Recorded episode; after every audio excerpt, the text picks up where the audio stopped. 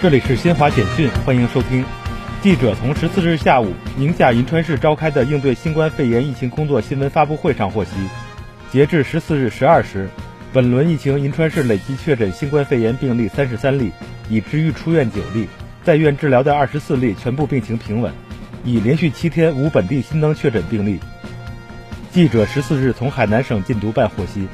三亚警方日前在公安部禁毒局、海南省公安厅禁毒总队指导协调下，联合河南、湖南、河北、上海等地公安机关，破获一起公安部毒品目标案件，抓获犯罪嫌疑人三十七名，摧毁制毒工厂两个，缴获合成大麻素成品一百余公斤，毒品烟油两公斤，扣押冻结涉案资金近两百七十万元，打掉了一个涉及六省份多地的制贩毒网络。